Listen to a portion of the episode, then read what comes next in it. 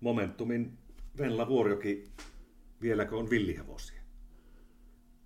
Mitä? Kiitos. Mitä? Anteeksi, mitä? Mitä täällä tapahtuu?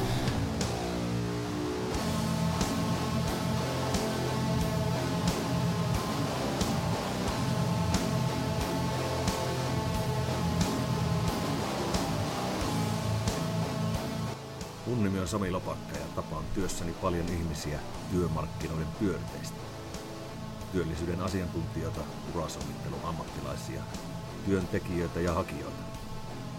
Nämä ovat hetkiä heidän kanssaan ja tämä on Momentum Podcast. Tuokioita urapolkujen varsilta. Meillä on tänään, että johtuen sinunkin henkilökohtaisista piirteistä, niin tämmöisiä hyvin suureellisia teemoja, kuten arki, ajankäyttö ja aikaan saaminen. Mutta nyt on varmasti heti sanottava, että tässä ymmärretään toki, että no ei tässä meidän puolituntisessa noin, niin selviä sinne päinkään, että monellahan ne ei selviä koko elämän aikana, vai mitä? No kyllä, kyllähän se varmaan näinkin on. Ja tosiaan isoja teemoja. Näistä toivon, että jotakin semmoisia uusia, uusia ajatuksia tai ainakin omia tuumailuja niin pystyn tässä esittämään. Ja, ja halusin ehdottomasti näistä teemoista tulla podcastiin puhumaan, koska nämä on niin kuin mulle hyvinkin semmoinen niin kuin sydämen asia. Että mä jotenkin itseäni pian semmoisena arkitaitojen, arkitaitojen kehittäjänä, sekä, sekä niin kuin omassa arjessani pyrin koko ajan tekemään parempia, parempia ratkaisuja, tietyllä tapaa tehostamaan, tekemään paremmaksi sitä arkea, mutta myös toivon, että voisin auttaa toisia ihmisiä siinä. Ja ehkä vielä niin kuin haluan tarkentaa sitä, että, että niin kuin mun tavoite omassa elämässä tai, tai kenenkään toisenkaan niin kuin tsemppaamisessa niin ei ole se, että pitäisi olla semmoista supersuorittamista sen arjen tai että kaikista pitäisi tulla jotenkin maailman parhaita menestyjiä jollain tietyllä alalla, vaan lähinnä vaan se, että, että mun missio on tehdä arjesta semmoista perushyvää, että aikaa ja energiaa riittäisi niille asioille, mitkä on oikeasti, oikeasti tärkeitä. Että, että saisi semmoisen tietyn hallinnan tunteen ja tasapainon siihen elämään, että vaikka, vaikka tulee sekä ylä- että alamäkiä kaikilla, tulee, tulee yllättäviä tilanteita ja haasteita elämässä toki pitääkin olla, niin kuitenkin, että jokainen hoksaisi, että se oman arjen hallinta on tietyllä tapaa oma valinta ja, ja ne arjen taidot on taitoja, mitä voi myös opetella.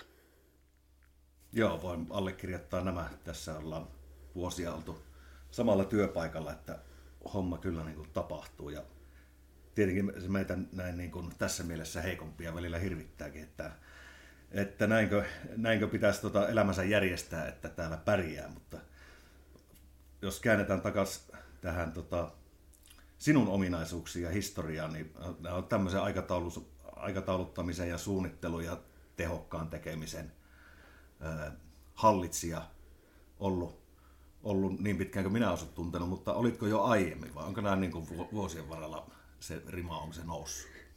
No tota, kyllä mä aina olen ollut varmasti semmoinen suunnittelija ja aikatauluttaja luonne.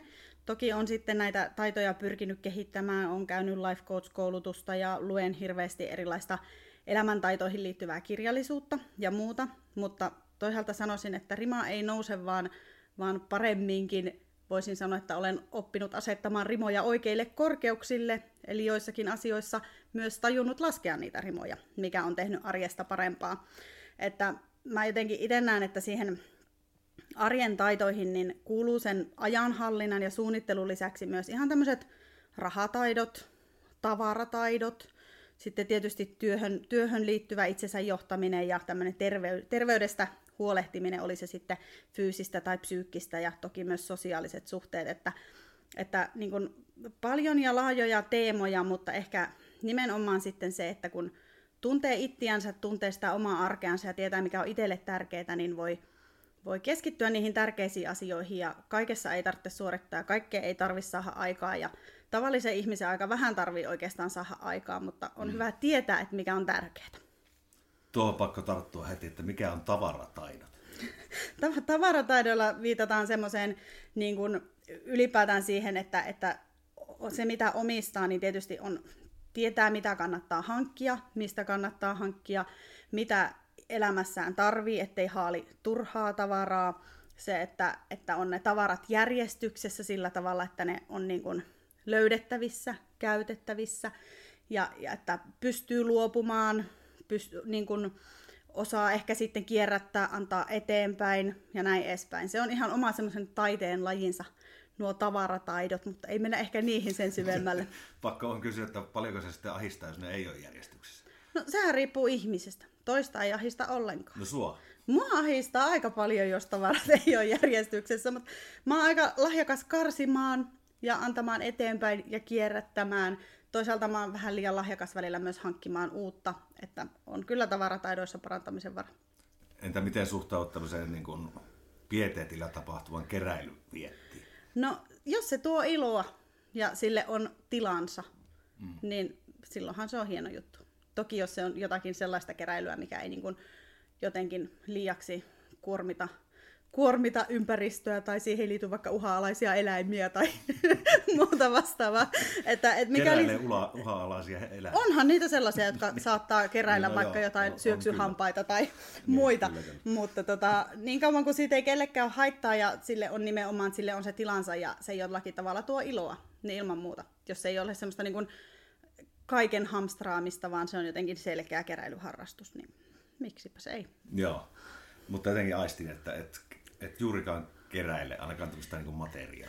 No aika vähän nykyään, mutta on kyllä ajan saatossa keräily, keräily monenlaisia asioita ja vieläkin on joitakin, joitakin juttuja saattaa olla kotona enemmän kuin toisilla ihmisillä. Okei. Okay. Yksi asiahan on tietenkin, meillä on tuossa kohta tulossa noita tota, ihan muutama teesi tähän päivän aiheeseen liittyen, mutta sitä ennen vielä, niin yksi asia on suunnitella hyvin ja toinen asia on sitten saada ne käytäntöön. Ja tämä aikaansaaminen meillä on niin kuin yksi näistä isoista teemoista tässä. Ö, mutta onko näin, mitä mä itse olen tässä nyt jonkun aikaa tätä elämää elänyt ja huomannut, että ne, ne isot suunnitelmat ei aina, ei, tai oikeastaan, oikeastaan läheskään aina toteudu, niin onko sillä, sillä mahdollista löytää semmoista pientä kikkailua, mitä, mitä vois, niin kuin, millä voisi edistää sitä Niin, että ne suunnitelmat saisi sitten ihan toteutukseen asti. No ihan varmasti on, on paljonkin erilaisia kikkoja, millä, millä siihen voi vaikuttaa. Tietysti se ehkä ensisijainen on se, että vähän niin katsoo, että minkä tyyppisiä ne suunnitelmat on. Että onko ne oikeasti tärkeitä asioita, liittyykö ne omiin arvoihin, minkälaiset motiivit sieltä taustalta löytyy, että onko niin kuin todella oikeasti halu ja tarve toteuttaa niitä suunnitelmia. Ja sitten mikäli on, niin se, että, että katsoo, että ne on sopivan pieniksi, välitavoitteiksi pilkottuja, tarpeeksi selkeitä, niihin on helpompi helpompi tarttua, että ne on myös realistisia ihan suhteessa vaikka omiin arjen resursseihin, jaksamiseen, muuhun elämään suhteutettuja. Mm. Eli se voi olla kyse siitäkin, että vaikka sulla olisi hyvä suunnitelma jonkun asian suhteen, mutta jos sulla on vaikka liikaa muuta kuormaa elämässä, mitä pitäisi karsia, niin voi olla, että se hyvä suunnitelma jää vaikka sen takia toteuttamatta. Et paljon, on, paljon on kyllä semmoista, mitä voi, voi tehdä siinä niin kuin suunnitteluvaiheessa, että saa asioita toteutettua. Ja sitten toki siinä toteutusvaiheessa se, että saa luotua itsellensä rutiineja, jotka vie kohti sitä tavoitetta, pystyy tietyllä tavalla itseään motivoimaan, potkimaan perseelle, palkitsemaan ehkä tietyllä tapaa, niin, niin myöskin auttaa siinä, että saa itsensä liikkeelle. Aivan. Joo, mennään näihin teeseihin sitten. Tässä on tota liuta ja jos tämä niin tämä homma toimii, niin kenties otamme ensi vuonna tämmöisiä jaksoja pari muutakin. Mutta katsotaan, mihin me tässä päädytään. Tota, Ensimmäinen kuuluu näin. Elämä on arkea, joten hyvä elämä on hyvää arkea. Joo, täm- tämä on semmoinen niin kuin, tavallaan hyvin itsestäänselvä asia, mutta, mutta jotenkin aika surullisen paljon huomaan sitä, että ihmiset ottaa viikonloppua, ottaa seuraavaa lomaa, ottaa ehkä eläkkeelle pääsyä. Jos on nuori ihminen, niin ehkä lottovoittoa. mutta kun ei eläke ole vielä tulossa, mutta, mutta jotenkin se, että, että keskitytään vaan niin ottamaan niitä erikoishetkiä ja ehkä panostetaan myös vaan niihin erikoishetkiin niin sitä rahaa ja aikaa ja energiaa. Suunnitellaan hulppeita lomia tai juhlia viikonloppuun ja unohdetaan jollakin tavalla niin panostaa siihen arkeen. Mm. Koska kuitenkin arkea on tosi iso osa elämästä että niitä arkipäiviä, niitä, niitä, enkä arjella tarkoita pelkästään sitä vaikka työtä tai opiskelua, vaan ihan niitä niin kuin arki, päiviä, esimerkiksi sitä arkiviikkoa maanantaista perjantaihin.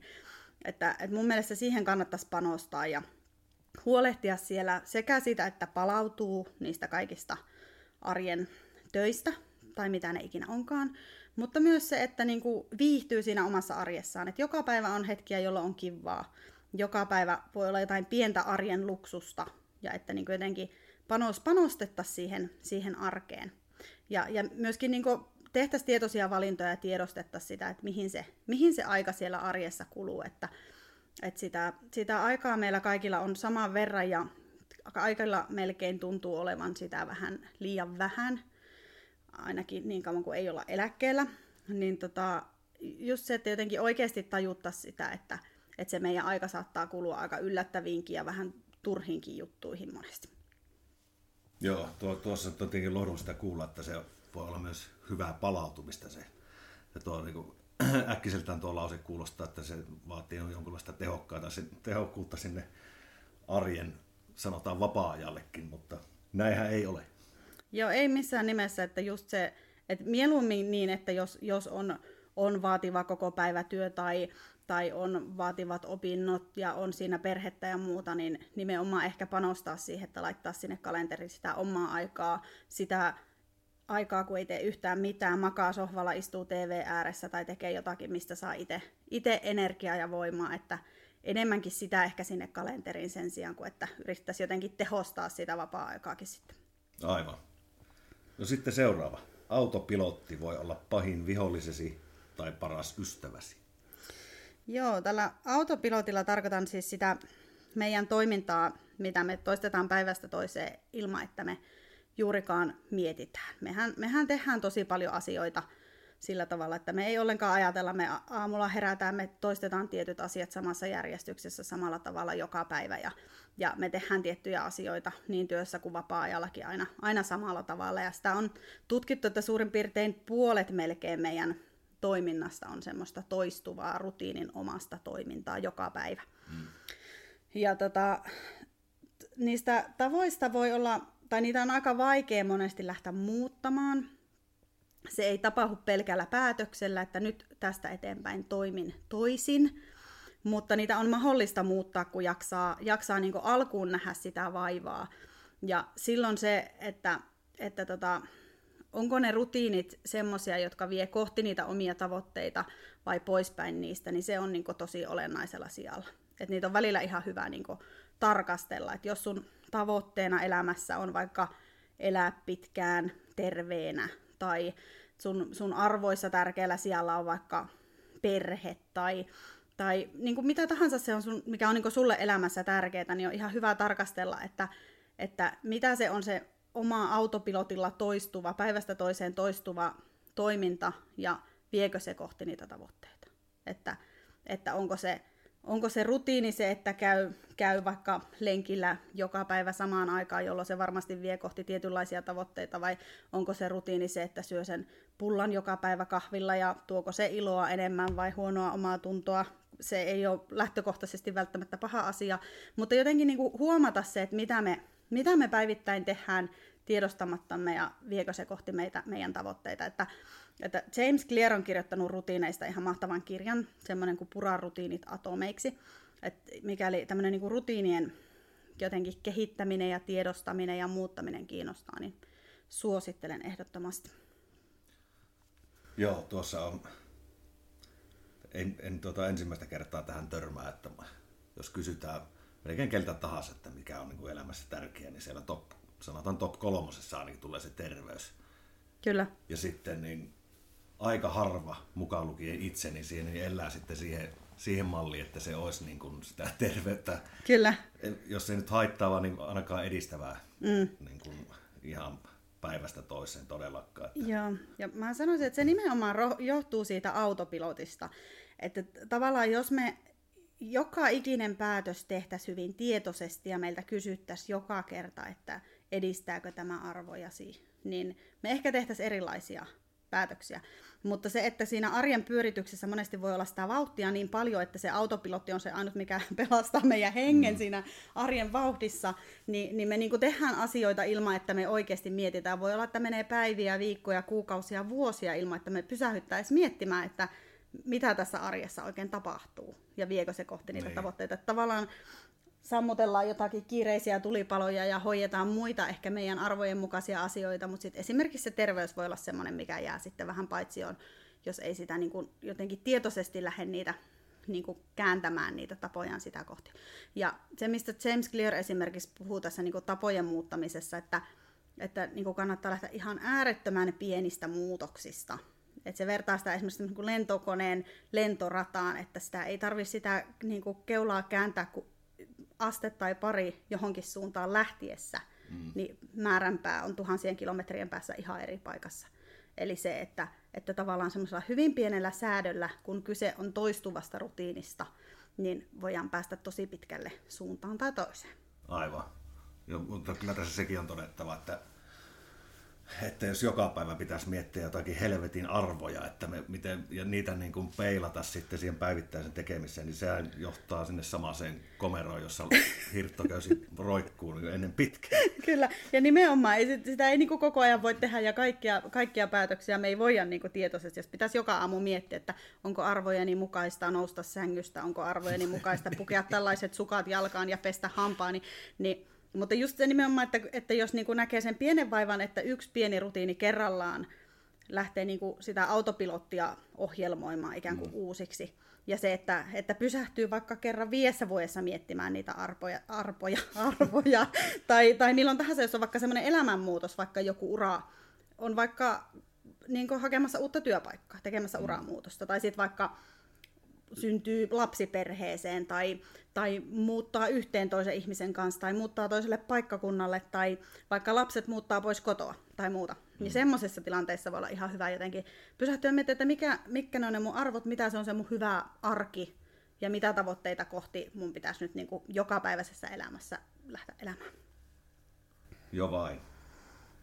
Joo, otetaan seuraava sitten. Touhukkuus ei ole sama asia kuin tehokkuus. Ja sivukaneettina tässä vielä, että multitasking ei, ei kannata. Ensinnäkin mikä on multitasking? Kyllä. Multitasking on mun mielestä loistava termi. Mä en tiedä kuka sen on keksinyt, mutta muun muassa Joni Jaakkola hyvinvointivalmentaja sitä on käyttänyt. Viittaa siis siihen, että tämmöinen multitasking, eli monen asian tekeminen yhtä aikaa, niin yleensä tarkoittaa sitä, että tehdään monta asiaa paskasti yhtä aikaa. Et se on ihan, ihan tutkittu fakta, että ei, ihminen ei voi keskittyä oikeasti useampaan asiaan yhtä aikaa, semmoiseen niin kuin oikeasti ajatuksen kanssa, että voisi tehdä monta asiaa yhtä aikaa hyvin. Et, että tota, se, että oikeasti karsii niitä häiriötekijöitä, keskittyy yhteen asiaan kerrallaan sen tietyn ajan, niin, niin johtaa aina yleensä, tai siis johtaa aina parempiin tuloksiin. Eli, eli me tarvittaisiin varsinkin tässä ajassa, missä meillä on ollaan koko ajan saatavilla ja erilaiset laitteet tuuttaa meille koko ajan kaikenlaista informaatiota ja viestiä ja ärsykettä, niin, niin olisi tosi tärkeää, että pystyisi pystyisi jotenkin niin kuin valitsemaan, mikä on tärkeää, keskittymään yhteen asiaan kerrallaan, torppaamaan niitä, niitä häiriöitä. Ja tota, miettimään just sitä, että tarviiko aina olla oikeasti saatavilla vai, vai voisiko, että kaatusko maailma, jos panisi vaikka puhelimen joskus kiinni puoleksi päiväksi. Ja tota, ylipäätään se niin kuin touhukkuus ja tehokkuus, että voihan sitä tehdä hirveästi kaikkea, mutta, mutta se, että jos keskittyy laadun sijaan vaan määrään, niin monesti sitten lopputulos ei ole välttämättä niin hyvä ja kiireissä tulee tehtyä virheitä ja lopulta voi olla, että menee sitten hirveästi aikaa hukkaa ihan jo pelkästään niiden virheiden korjaamiseen. Et se on tota, olisi tärkeä taito, että pystyisi ikään kuin priorisoimaan ja miettimään just ne tavoitteet, että mitkä on, mitkä on oikeasti tärkeitä, oli sitten työpaikalla tai, tai vapaa-ajalla tai missä tahansa, niin keskittyä niihin olennaisiin juttuihin, eikä sählätä ihan joka paikassa kaikenlaista koko ajan. Joo, tuo touhukkuus on kyllä niin kuin osuva sana tässä, että sitä on mun mielestä huomattavan rasittavaa jopa niin kuin seurata vierestä, kun joku hästlää niin kuin, just te, niin kuin tekemällä huonosti ja edistämällä vain vähän montaa asiaa. Kyllä, ja tokihan tämä on semmoinen temperamenttiasia, että toiset, toiset jotenkin niin kuin innostuu herkemmin ja on paljon enemmän sitä semmoista energiaa myös, mikä voi näkyä touhukkuutena. Mutta, mutta kyllä mä sanoisin, että kaikille varmasti tekee hyvää nykyajassa, että, että jotenkin pikkusen pystyisi niin kuin su- suodattamaan joitakin asioita pois ja keskittyy joihinkin asioihin. Ja itse asiassa tota, just on lukenut tämmöisen kirjan nimeltä Arjen liin, jossa Essi ja Kimmo Määttä puhuu niin tämmöisestä arjen sujuvoittamisesta. Eli he on ottanut tämmöisen lean-menetelmän, joka on siis tuolta alun perin niin tuotantoprosesseista tuttu juttu, missä pyritään tavallaan sujuvoittamaan ja, ja vähentämään virheitä, että saataisiin niin tehokkaasti tuotettua. Tämä on siis alun perin tuolta Japanista Toyotan tuotantoon kehitetty malli. Mm. Niin tota, ja he sitä niin tässä kirjassansa tämmöisiin arjen tilanteisiin soveltaa, että siellä on esimerkiksi tämmöiset seitsemän, seitsemän hukan ja häiriön lähdettä, mitkä pitäisi pyrkiä poistamaan. Et siellä on tämmöiset kuin odottelu, eli arjessa tämä voisi olla vaikka sitä, että jos vaikka lapset harrastaa, niin se odottelu ei olisi hukka-aikaa, vaan sillä tekisi itse jotakin järkevää. Lukisi kirjaa tai kävisi lenkillä tai mitä ikinä. Sitten tarpeeton kuljettaminen, eli just se, että jos asiat on väärissä paikoissa, hankalissa paikoissa, tiedostot, missä sattuu kansioissa, niin menee semmoiseen niin kuin etsimiseen, kuljettamiseen, siirtelemiseen, turhaa aikaa ja energiaa. Sitten ylikäsittely käytännössä tarkoittaa sitä, että tehdään liian hyvin jotakin, mikä ei tarvitsisi olla niin hyvin tehty. Mm. Tätä tehdään töissä, mutta arjessa tämä voi tarkoittaa vaikka sitä, että pidetään sitä kotia niin siistinä, että se on jo tarpeettoman siisti varsinkin näin korona-aikana ei ole vieraitakaan käynyt. Ja ymmärrän kyllä, että jotkut nauttii semmoisesta tip-top-siisteydestä, mutta jos elämä on vaikka kuormittavaa, on lapsia, on töitä, on harrastuksia, niin se riman laskeminen on tärkeää. Sitten tarpeeton varastointi, eli se, että on, on liikaa sitä tavaraa, joka johtaa siihen, että ei löydetä asioita, ne ei ole saatavilla, tilaa on liian vähän. Pahimmillaan maksetaan vaikka jostakin vuokravarastosta, että saadaan säilytettyä tavaraa, millä ei ole oikeasti käyttöä. Mm. Sitten semmoinen niin tarpeeton liike, eli se, että asioiden pitäisi olla niin helposti ja ergonomisesti saatavilla ja tehtävissä. Sitten virheellinen tuote liinissä, käytännössä arjessa mikä tahansa, mikä on hutiloiden huonosti tehty, ja sitten sitä joudutaan korjailemaan ja paikkailemaan. Sitten seitsemäntenä kohtana ylituotanto, joka voi arjessa tarkoittaa esimerkiksi sitä, että tehdään liikaa ruokaa ja sitten sitä menee roskiin. Ja siinä kohtaa, kohtaa niin kuin menee huo, niin kuin hukkaan sekä aikaa että rahaa, että, että sitten kaikki ympäristökuorma, mikä siitä tulee. Ja sitten tähän on lisätty vielä länsimaissa tähän alun perin japanilaiseen malliin tämmöinen kahdeksas kohta, kun osaamisen käyttämättä jättäminen – mikä on tosi olennainen juttu, tosi olennainen semmoinen häiriö tai hukan, hukan aihe sekä työelämässä, mutta myös sitten kotona se, että ei osata delegoida esimerkiksi hommia. Et monesti äiti-ihmiset vaikka saattaa kuvitella, että he on ainoita, jotka osaa sen kodin siivota tai tiettyjä asioita tehdä, vaikka aika monen lapset ja jopa miehet pystyy, ja kun vaan Kyllä. uskalletaan delegoida ja miettiä sitä työjakoa uusiksi. Mutta tämmöisiä mielenkiintoisia tuolta, tuolta tuota, mitä on niin yritysmaailmasta voidaan tuoda siihen arkeen, että miten sitä hommaa voisi jotenkin sujuvoittaa ja nimenomaan saada tehokkuutta sen touhukkuuden sijaan. Joo. Itse olen törmännyt, tai siis monta kertaa huomannut sen, että jos nyt on vaikka sanotaan neljä tehtävää, jotka pitää saada valmiiksi, niin se on kaikista paras, kun heti alkuun myöntää, että tämä nyt ei onnistu tässä ja tässä aikataulussa, vaan tässä menee nyt pitempään – ja sitten että syvää henkiä ja tekee yhden kerrallaan. Niin se, se, niin kuin se lopputulos on niin kuin... Kyllä. Joo, sitä... Sen tappion heti tunnustaa sinne kärkeen ja sitten ottaa varaa Kyllä, ja siis, että neljä asiaa ei voi tehdä yhtä mm. aikaa. Ja riippuen tietenkin asioiden koosta ja luonteesta, niin voi olla, että ne ehtii tehdä saman päivän tai viikon tai kuukauden tai työviikon aikana, tai sitten ei. Mutta monesti sitten sekin, että me jotenkin kuvitellaan, että kaikki pitäisi olla heti valmista ja että kaikki on kiireellistä, mutta sitten kun me lähdetään tarkastelemaan niitä asioita, niin voi olla, että joku niistä neljästä on semmoinen asia, että sitä ei välttämättä edes tarvitse tehdä. Joku voi olla semmoinen, että kukka ei odota sun tekevän sitä ennen kuin ensi vuonna.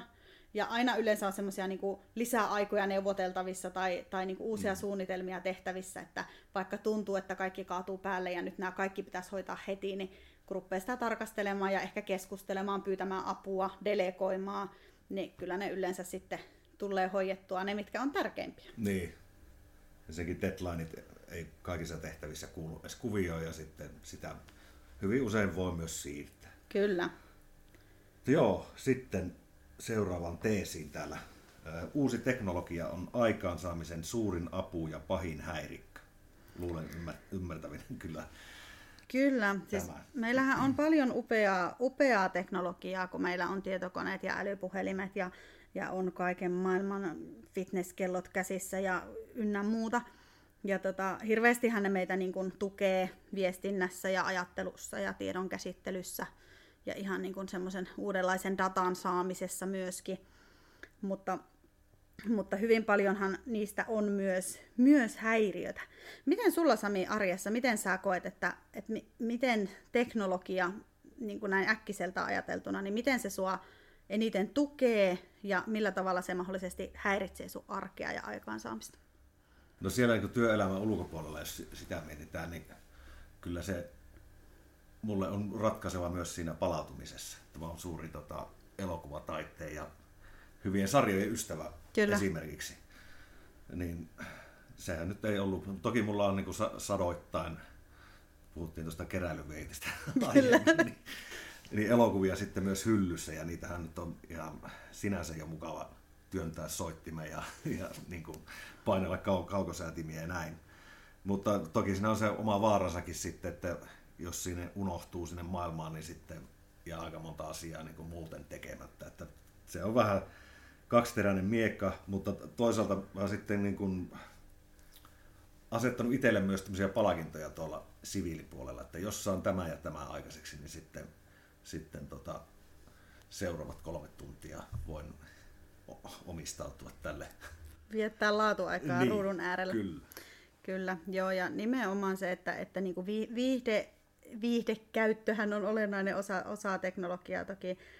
Ja, ja tota, Mutta se just, että sekin voi, niin kuin, niin kuin sanoit, että voi jäädä joku asia tekemättä, että jos, jos sinne niin jää jotenkin liikaa katsomaan vaikka tuotantokausi kaupalla jotain mm. sarjaa, ettei oikein niin pysty lopettamaan, tai sitten ihan vaan se, että jää vaikka jotakin somea selaamaan. Varmasti kaikille on tuttu sekin, että mä ihan nopeasti jotakin vilkkasen ja sitten yhtäkkiä huomaa, että on istunut tunni tunnin selkäkumarassa vaikka sen kännykän ääressä selaamassa jotakin aivan turhan päivästä.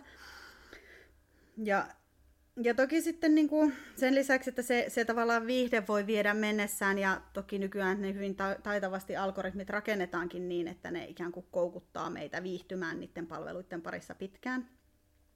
Mutta, mutta sitten se, se semmoinen että kun ollaan myös saatavilla koko ajan se, että, että jos yritetään keskittyä johonkin muuhun, eikä niin tietoisesti mennä teknologian äärelle, tai ainakaan tämmöisen viihdeteknologian äärelle, mutta sitten se, että, että kilahtelee niitä sähköposteja, tulee pop-up-ikkunoita, viestimerkkiäänejä, meille tulee erilaisista kanavista, somesta ja pikaviestimistä viestejä, ja, ja niin kuin tavallaan meitä keskeytetään jatkuvasti sitten sen teknologian toimesta. Mm. Se, siinä on onneksi se, se tuota, hyvä puoli, että se on hyvin pitkälti meidän vallassa, että se teknologia kyllä meitä tottelee, jos me laitetaan se äänettömälle tai estetään pop-upit tai, tai pannaan vaikka se kännykkä kiinni tai toiseen huoneeseen, että siinä mielessä ne on kiitollisia laitteita, mutta meidän pitää vaan itse hoksata se tehdä.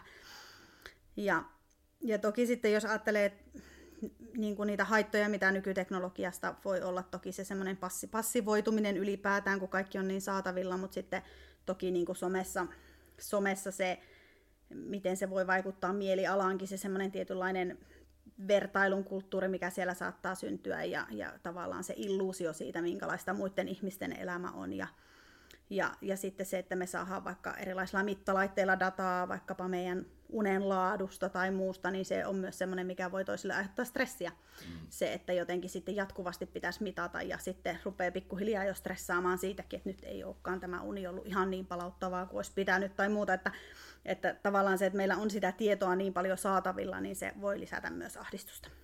Joo, tässä mä oon ihan tietoisesti opetellut, että välillä, välillä en ole kyllä puhu, siviilipuhelimenkaan äärellä, että se on hyvin monesti äänettömällä silloin tällöin kokonaan kiinni. Ja sitten mulla olisi ihan mahdoton ajatus, että työpuhelinta ei olisi erikseen. Että se, se on niin kuin, sinänsä jo kertoo työpäivän päättymisestä, vaikka en nyt toki aina ole siinä, siinäkään raamissa pysynyt, mutta se, että se puhelin pannaan lentotilan tai, tai jopa pois päältä. Kyllä. Mutta sitten mitä tuossa, tokihan tämä niin kuin, muun muassa tämä meidän työn mahdollistaa ihan täysin tämä nykyteknologia, ja me tässäkään juteltaisiin tähän, tähän mikrofoniin tai tota, laiteltaisiin tota, maanlaajuiseen levitykseen tätä porinaa ja näin poispäin. No niinpä. Että, totta kai se on niin kuin oleellinen osa, osa käytännössä kaikkia arkea jo, mutta joku raja siinä on niin kuin oltava. Kyllä, ja semmoinen, mitä niin kuin, kyllä niin kuin suosittelisin oikeastaan ihan kaikille, niin just tuo, että mikäli sun työ ei vaadi, jos et ole niin, niin kuin jotenkin äärimmäisen korkeassa asemassa tai päivystystehtävässä, että mikäli sun ei ole pakko vapaa-ajalla katsoa työsähköpostia ja työpuhelinta, niin suosittelen, että et. Ja sitten toiseksi se, että suosittelen jokaista kokeilemaan semmoista, että panee vaikka sen puhelimen tai siitä puhelimesta nettiyhteyden vaikka, vaikkapa puoleksi päiväksi kiinni ja mikäli se tuntuu mahottomalta, niin sit voi miettiä, että onko tässä joku ongelma. Mm. Et ihan samalla tavalla kuin, että joku vaikka tipattomalla tammikuulla kokeilee, että onnistuuko se, ja jos ei, niin mistä se kertoo, niin voi kokeilla myös sitä, että onnistuuko vaikka somepaasto tai internetpaasto, ja jos ei, niin onko sitten syytä jotenkin muuttaa jotain, ehkä. Aivan. Mennä, mikä se nyt olisi sitten, SA-kerho. tota, joo, ehkä, ehkä pari teesiä vielä tässä ehitään käsitellä. Öö, taas tuolta tuo sana ei on tavoitteidesi paras ystävä. Mitä tällä tarkoittaa? Joo, tällä viitataan nyt nimenomaan tuohon priorisointiin ja siihen, että kun me emme voi kaikkeen käyttää aikaa ja energiaa. Ja varsinkin nykymaailmassa, kun, kun tavallaan olisi niin paljon asioita, mitä voitaisiin tehdä, että jotenkin varmasti niin kuin tekemistä riittää ja, ja niin kuin asioita, minkä parissa viettää aikaa, mutta, mutta se, että, että jos me ollaan mietitty, että mikä meillä on oikeasti tärkeää, niin silloin tulee eteen aika paljon asioita, joille olisi syytä sanoa ei. Eli, eli tota, ei voi olla joskus sitä, että sanotaan jollekin ihmiselle ei johonkin, että jos sinua pyydetään tekemään jotakin, mitä et halua, pysty, ehdi, tai, tai pyydetään mukaan johonkin, mihin et halua, pysty, ehdi tai muuta. Mutta sitten se voi olla myös sitä, että, että joutuu sanomaan ei jollekin muulle kuin ihmisille. Eli se, että, että just vaikka sanomaan ei, en katso vielä seuraavaa jaksoa tästä Netflix-sarjasta mm. esimerkiksi. Tai, tai, tota, tai että ei, en, en nyt mene sinne Instagramiin tai ei, mitä ikinä, ikinä se on, mikä niin kuin vie jotenkin sitä aikaa hukkaan tuomatta mitään semmoista niin kuin lisäarvoa tai palautumista siihen arkeen. Et siinä tietenkin auttaa ihan hirveästi se, että, että tuntee omat arvot ja prioriteetit, että niin kuin tavallaan on se pohja selvillä, niin on paljon helpompi sanoa ei, koska voi aina niin kuin arvioida siinä tilanteessa, että viekö tämä kohti mun vaikka uratavoitteita työssä joku uusi projekti esimerkiksi, tai, tai vapaa-ajalla joku juttu, niin että viekö se kohti niitä tavoitteita ja arvoja, mitkä on niin mulle tärkeitä. Mm. Ja, ja siinä voi myös auttaa se, että tekee jotakin semmoisia yleisiä sääntöjä tai periaatteita tai etukäteispäätöksiä. Että jos vaikka päättää, että en koskaan lainaa rahaa kavereille, niin voi olla helpompi sanoa ei, jos joku pyytää. Jos on tehnyt semmoisen periaatepäätöksen, voi sanoa te- tehneensä semmoisen periaatepäätöksen. Tai vaikka se, että en koskaan lähde arkiiltana ulos kahdeksan jälkeen. Niin voi olla helpompi kieltäytyä semmoisista kutsuista. Tai että en tee työajalla asioita, jotka eivät ole määritelty tässä minun ydintehtävän kuvauksessani. Mm. Et jos on tavallaan semmoisia selkeitä sääntöjä jo tehnyt itselleen, niin ne on hyviä perusteita niin kuin siinä päätöksenteossa ja ne helpottaa sitä ei-sanomista. Miten sulla, onko sun helppo sanoa ei? Joko ihmisille tai asioille? Asioille kyllä, mutta ihmisille ei ole. Ei. ei. tota, niin, äh, se on ehkä niin kuin vähemmän äh, epämukavaa just tuolla tavalla, että sen on niin kuin perustelu itselleen ja nähnyt, niin kuin, että jos oman kalenterinsa tukkii, niin sitten mm. kussee paljon useampi asia kuin, kuin kaikkeen myöntymällä. Mutta on se, se on edelleen niin kuin, ö, hyvin epämukava. Ja mitä parempi tuttu, niin sitä vaikeampi se on sanoa että ei. Tai no, kenties sekin sitten kääntyy jossakin vaiheessa, kun opitaan tuntemaan yhä enemmän, että tolle on turha ehdottaa tämän tyylisiä, mitä, mitä on ennen kysellyt. Mutta ehkä tuo on semmoinen, että sitä voi, sitä voi vähän opetella ja tuossa puhut kyllä täyttä asiaa, että sillä niin kun, jos se on itselleen etukäteisen perustellut, niin se silloin siinä tilanteessakin niin se tulee se vastaus niin kuin apteekin hyllyltä, eikä, eikä sillä vaivaannuttavasti, että sitä rupeaa niin kuin kiertelee ja kaartelee Kyllä. puoleksi minuutiksi, mikä on molempien kannalta niin kuin aika noloa.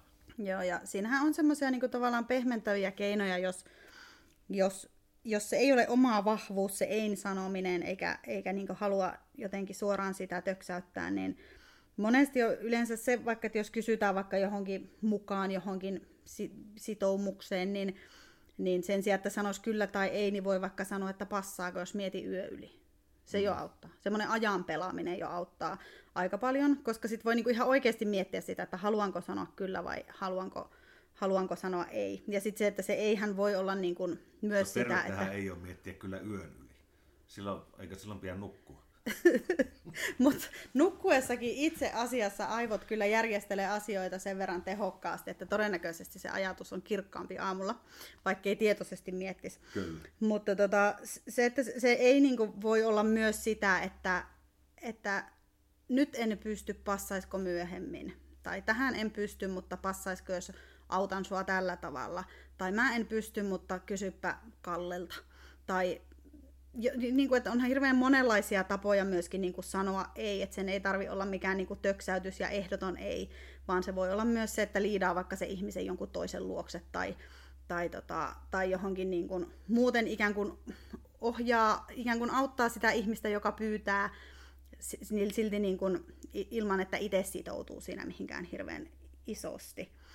Ja jostakin jos tuli tämmöisen lausauksen, että tavallaan jos elämässä isoja päätöksiä tekee, niin kaikkeen, mihin ei voi sanoa, että hell yeah, niin pitää sanoa ei. Eli tavallaan se, että jos ei niin kuin ehdottomasti ja tunteella saman tien kyllä, niin silloin todennäköisesti ei ole paras ratkaisu. Okei, aika aika mutta mutta tota, toisaalta se niin kuin voi liittyä, liittyä erilaisiin elämäntilanteisiin myös, mutta, mutta varmasti semmoisissa niin isoissa, isoissa tilanteissa niin myös kannattaa luottaa siihen, että, että semmoinen niin kuin seurata sitä vahvaa positiivista tunnetta. Jos sitä ei tule, niin, niin silloin kannattaa miettiä, että, että kannattaako lähteä mukaan ollenkaan. Mutta tästä ei-sanomisesta ja priorisoinnista niin on esimerkiksi Saku Tuominen kirjoittanut tosi hyvän kirjan Juu ei, ja sitten Heidi Alamikkelä on kirjoittanut parakin kirjaa tästä.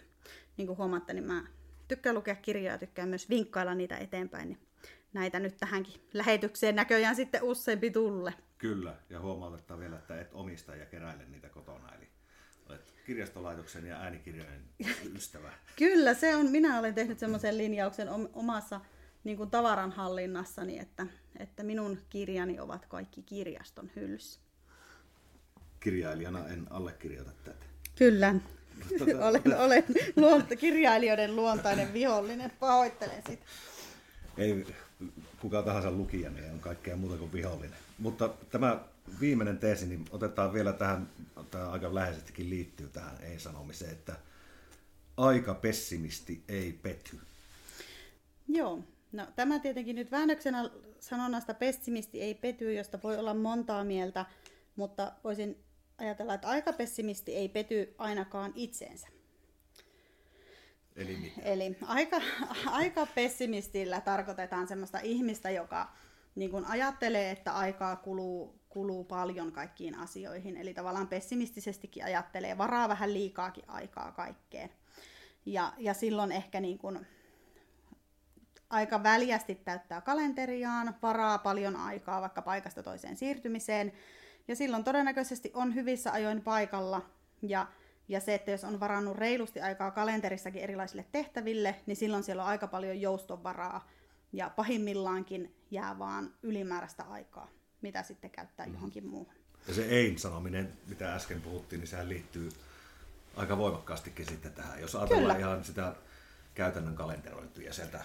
Se on ihan totta. Että sitten taas jos on tämmöinen toisenlainen ääripää, eli niin aika-optimisti, eli kuvittelee saavansa enemmän aikaan tietyssä ajassa kuin oikeasti voi saadakaan, niin sitten on helppo, helppo tai tulee monesti sanoneeksi kyllä kaikelle mahdolliselle ja kuvittelee, että kyllä minä tämän kaiken saan aikaan ja ehdin kaikkeen tähän mukaan ja silloin helposti pettyy ja, tai sitten mahdollisesti uupuu, jos ei ole varannut sitten ollenkaan aikaa sille, sille niin kuin rauhassa tekemiselle ja palautumiselle ja esimerkiksi riittävälle nukkumiselle.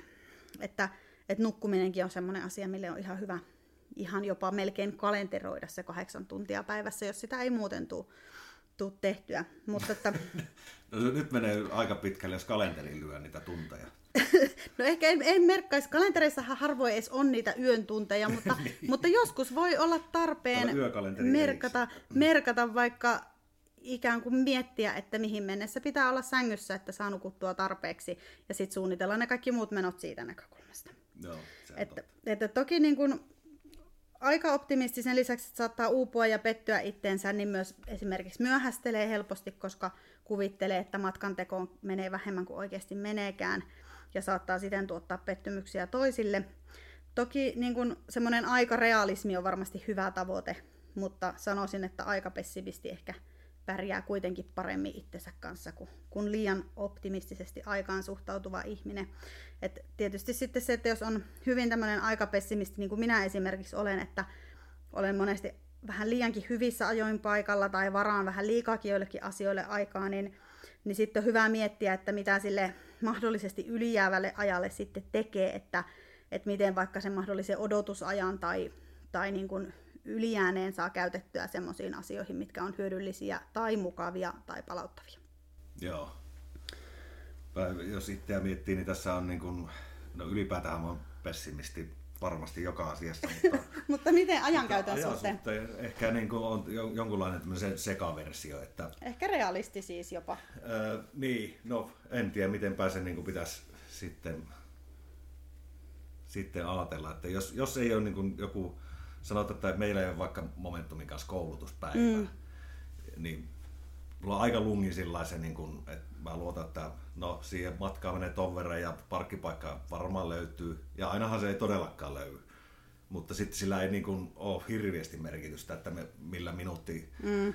asemoinnilla mä tänne niin kun, konttorille vaikka saavun. Mutta toisaalta sitten jos meillä on, on sanotaan, että koulutus tuossa keskustan jossakin tilassa, niin siihen mä sitten varaan, että on sillä hyvissä ajoin miinus 15, eli tavallaan niin kuin käänteinen akateeminen vartti, Kyllä. mihin mä tähtään. Ja sitten jos mä en siinä pysy, niin se aiheuttaa suunnatonta ressaantumista jo siinä matkan varrella. Eli siinä, siinä on niin parempi pysyä kyllä sitten. Kyllä, ja et sinä, mitä minä sinua tunnen, niin et ole semmoinen myöhästelijätyyppi, että, että on hyvin paljon semmoisia ihmisiä, jotka on niin kuin joihin voi luottaa siinä, että he ovat aina myöhässä. Niin, sekin on totta kyllä, joo. että, että se aika optimismi on todella niin kuin semmoinen, että, ja se on aika niin kuin synnynnäistä myöskin, että joillakin vaan niin kuin on, ja sitten on kokonaisia perheitä, jotka on aina etuajassa tai aina myöhässä, ja, ja näin edespäin, mutta että ne on myös taitoja, mihin, mihin voi oppia, ja aika moni työelämässä joutuu opettelemaan, mm. olemaan ajoissa, ja suuri osa ihmisistä esimerkiksi lennoille ehtii, ja muihin tärkeisiin niin, juttuihin. Mutta sitten se, että voi myös miettiä sitä, että, että, että oli sitten joku pienempikin juttu kuin lennonlähtö, niin että, että kuinka tärkeää olisi olla sitten kuitenkin ajoissa, että, että ei esimerkiksi toisten aikaa veisi sillä, että toinen joutuu odottamaan. Niin. Esimerkiksi. No, ehkä tässäkin tullaan siihen priorisointiin, mitä viitattiin tuossa aiemminkin, että jos voi, voi niin aikaakin ajatella sillä, että se on riippuvainen myös sitä asiasta, ja sanotaan nyt sitä deadlineista, että sitä deadlinea ei ole, niin se, se on se suhtautuminen voi olla lungimpaa kuin, kuin sitten tämmöisten ää, tärkeimpien tehtävien, kiireellisimpien tehtävien osalta, että kyllä mulla ainakin se, niin kuin se fokus on, on vähän niin kuin heiluva ja häilyvä tässä myös suhtautumissa aikaa. Kyllä, totta, totta kai. Jees. Tämmöistä tällä kertaa. Kiitoksia Venla Kiitos. näistä avauksista äh, arjen isoihin teemoihin. Ja kyllähän tässä niin kuin keskusteltavaa riittää varmasti myös tulevina äh, Momentum podcastin tuotantokausina. Eli pidetään sarvet pystyssä, eikö näin? Kyllä, jatketaan keskustelua.